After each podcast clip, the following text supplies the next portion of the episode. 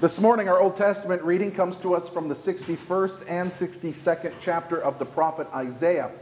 Isaiah has this technique where he talks about himself and the blessings that the Lord provides him, but in doing so, he is in a more perfect way pointing forward to Christ. And also, as he points forward to Christ, he is pointing out the gifts that we receive from Christ. So, as we read these words from Isaiah today, I want you to imagine that you are saying them, that this is what God has declared for you.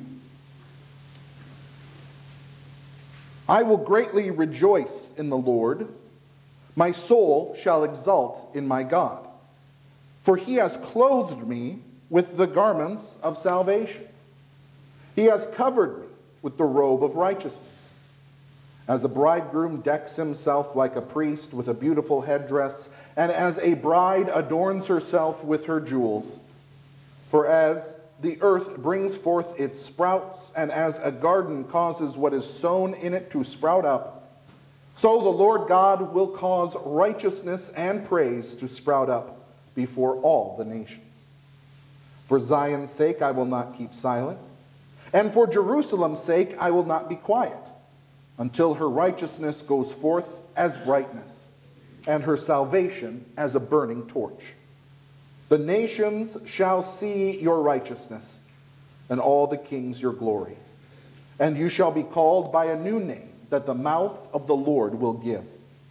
You shall be a crown of beauty in the hand of the Lord, and a royal diadem in the hand of your God. This is the word of the Lord. Thanks be to God. Our epistle reading comes to us from St. Paul's letter to the Galatian church chapter 4.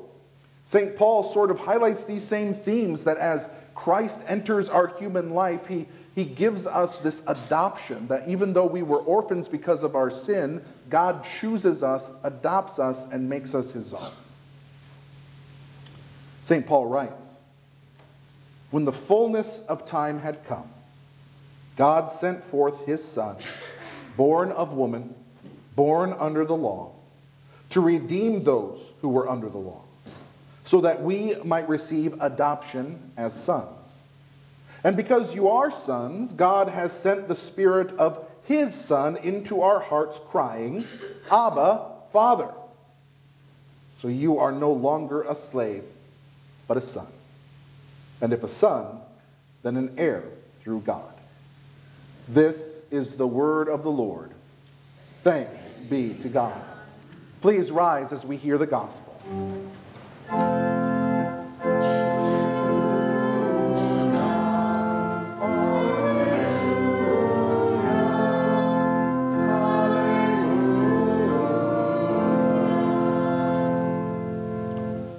The Holy Gospel according to St. Luke, the second chapter.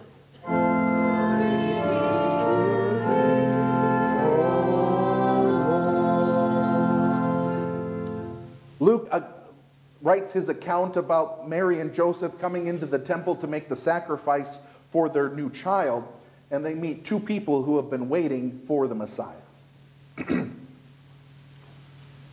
when the time came for their purification according to the law of Moses, Mary and Joseph brought Jesus up to Jerusalem to present him to the Lord. As it is written in the law of the Lord, every male who first opens the womb shall be called holy to the Lord and to offer a sacrifice according to what is said in the law of the Lord a pair of turtle doves or two young pigeons. Now, there was a man in Jerusalem whose name was Simeon, and this man was righteous and devout, waiting for the consolation of Israel, and the Holy Spirit was upon him. And it had been revealed to him by the Holy Spirit that he would not see death before he had seen the Lord's Christ. And he came in the Spirit into the temple. And when the parents brought in the child Jesus to do for him according to the custom of the law, he took him up in his arms and blessed God and said, Lord, now you are letting your servant depart in peace according to your word. For my eyes have seen your salvation, that you have prepared in the presence of all peoples a light for revelation to the Gentiles and for glory to your people, Israel. And his father and his mother marveled at what was said about him. And Simeon blessed them and said to Mary his mother, Behold, this child is appointed for the fall and rising of many in Israel, and for a sign that is opposed. And a sword will pierce through your own soul also, so that thoughts from many hearts may be revealed. And there was a prophetess, Anna, the daughter of Phanuel, of the tribe of Asher. She was advanced in years, having lived with her husband seven years from when she was a virgin and then as a widow until she was 84. She did not depart from the temple, worshiping with fasting and prayer night and day. And coming up at that very hour, she began to give thanks to God and, and to speak of him to all who were waiting for the redemption of Jerusalem. And when they had performed everything according to the law of the Lord, they returned into Galilee to their own town of Nazareth. And the child grew and became strong, filled with wisdom and the favor of God was upon him. This is the gospel of the Lord.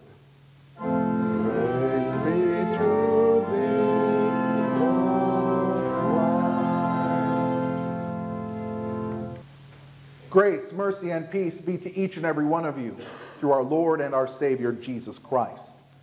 Amen. It's easy to get caught up in the details, isn't it? It's not always enough to know the basic facts. If we hear about an event that occurred, we, we want to dive deeper. We want to find out well, who was there? What happened? Where was it? Why did it happen? And maybe even how. Any parents, any, any of you who've ever raised young children know this phenomenon. Because you, they ask a question and then you answer it, and what's the next thing out of their mouth? Why? Okay, so then you answer that. Well, why? And you keep going until you say, that's just the way it is. Now, when I was a kid, my parents would tell me, well, we'll tell you when you get older, which I always thought it meant that the answer was inappropriate and not, I wasn't ready to hear it, but what I realize now is they just wanted me to be quiet. But we still stay like that, even from a young age into our older age, we want to know more and we want to dig deeper. Sometimes the most honest answer is, well, that's just the way it is, or that's just how it goes. It's unsatisfying, but sometimes it's just simply the truth. Think about how we talk about God in our church. One of the great mysteries of the faith, that, that, that Trinity, right? We have the Father, the Son, and Holy Spirit. Are they the same? Nope, they're different. Oh, so we have three gods. Nope, we have one God. So they're all the same? Nope. So they're different, sort of. And so pretty soon, we just have to say we have the Father, the Son, and Holy Spirit, not three gods, but one God, and they are not the same. Doesn't make sense. But your catechism teacher will just say, that's just the way it is. Or maybe when you come forward to communion and you, and you see the bread and you see the wine and you take them and you taste the bread and you taste the wine and you're told this is the body of Christ and this is the blood of Christ. Well, how? Well, that's just the way it is. That's what God says, and so we believe it. Whether it's at baptism, how does the washing of water and the word wash away our sins. That's what God says. We don't always have to understand the details, even though we really desperately want to. Sometimes we just simply say, we let God be God. Because that ultimately is what our faith is. Faith is clinging to the mysteries of God. It's holding on to the promises of God. What God has said, we believe he has done. When he says his son was born of a virgin and died on a cross and rose from a tomb, we may not understand all the intricacies of that, but we say, okay, you said it, it's true. We meet today this man named Simeon. Simeon, who has a deep faith. This is what is said about him. There was a man in Jerusalem whose name was Simeon, and this man was righteous and devout, waiting for the consolation of Israel. And the Holy Spirit was upon him.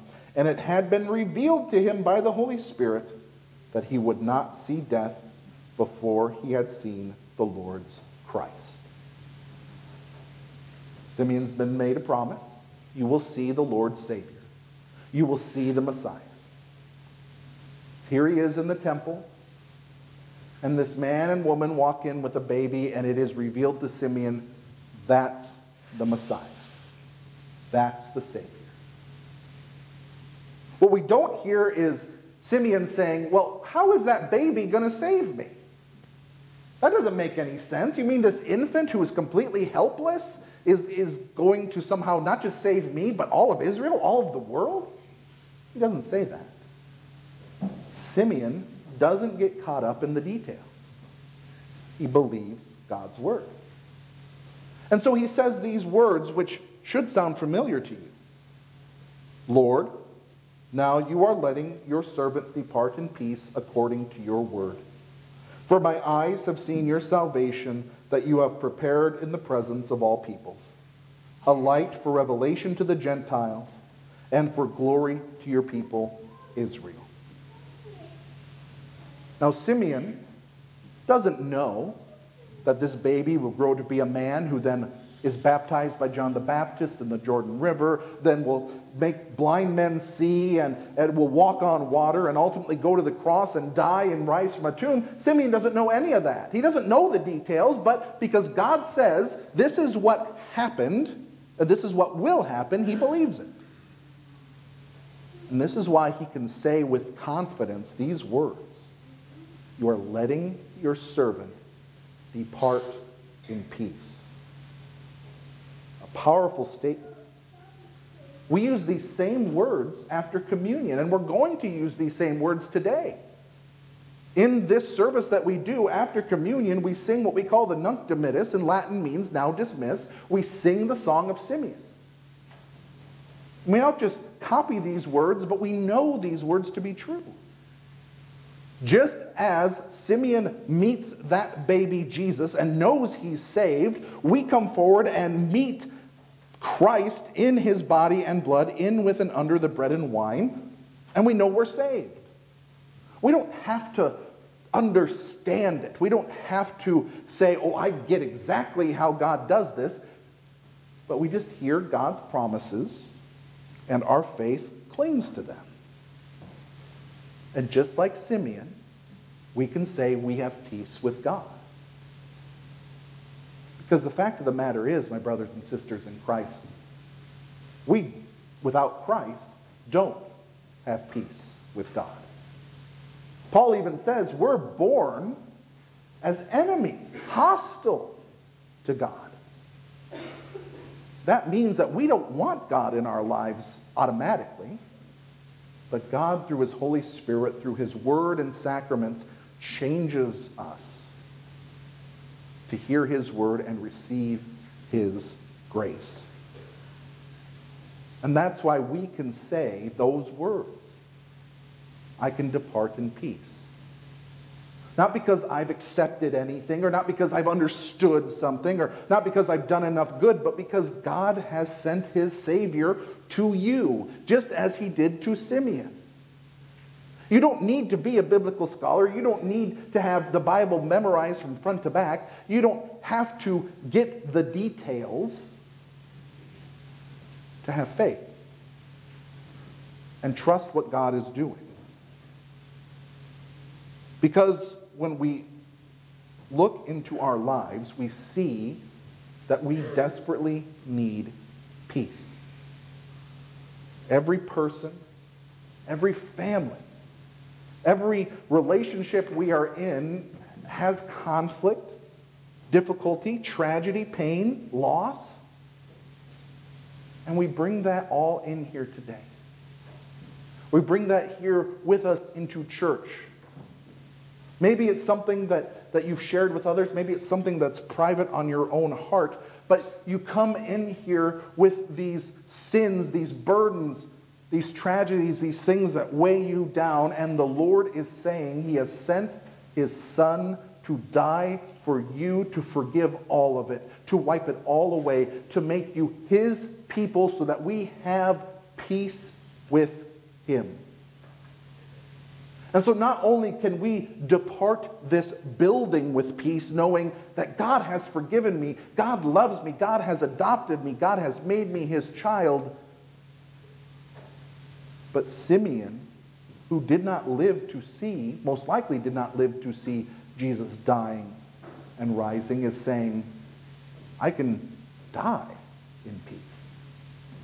I can know that my Savior has come. I don't know the details but God has kept his promise. And so today, as we sing that Nunc Dimittis at the end of communion, I want you to say with that same confidence I know I have peace with God because God says so.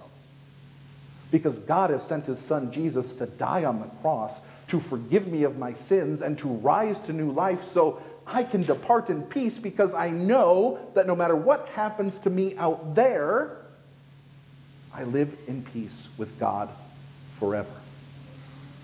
Let us have that same confidence of faith that Simeon did.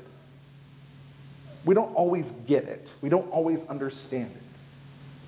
But by the blessing of the Holy Spirit, our faith clings to it. And we know it to be true. Amen. May the peace of God that surpasses all human understanding guard your hearts and your minds through Christ Jesus. Amen. We now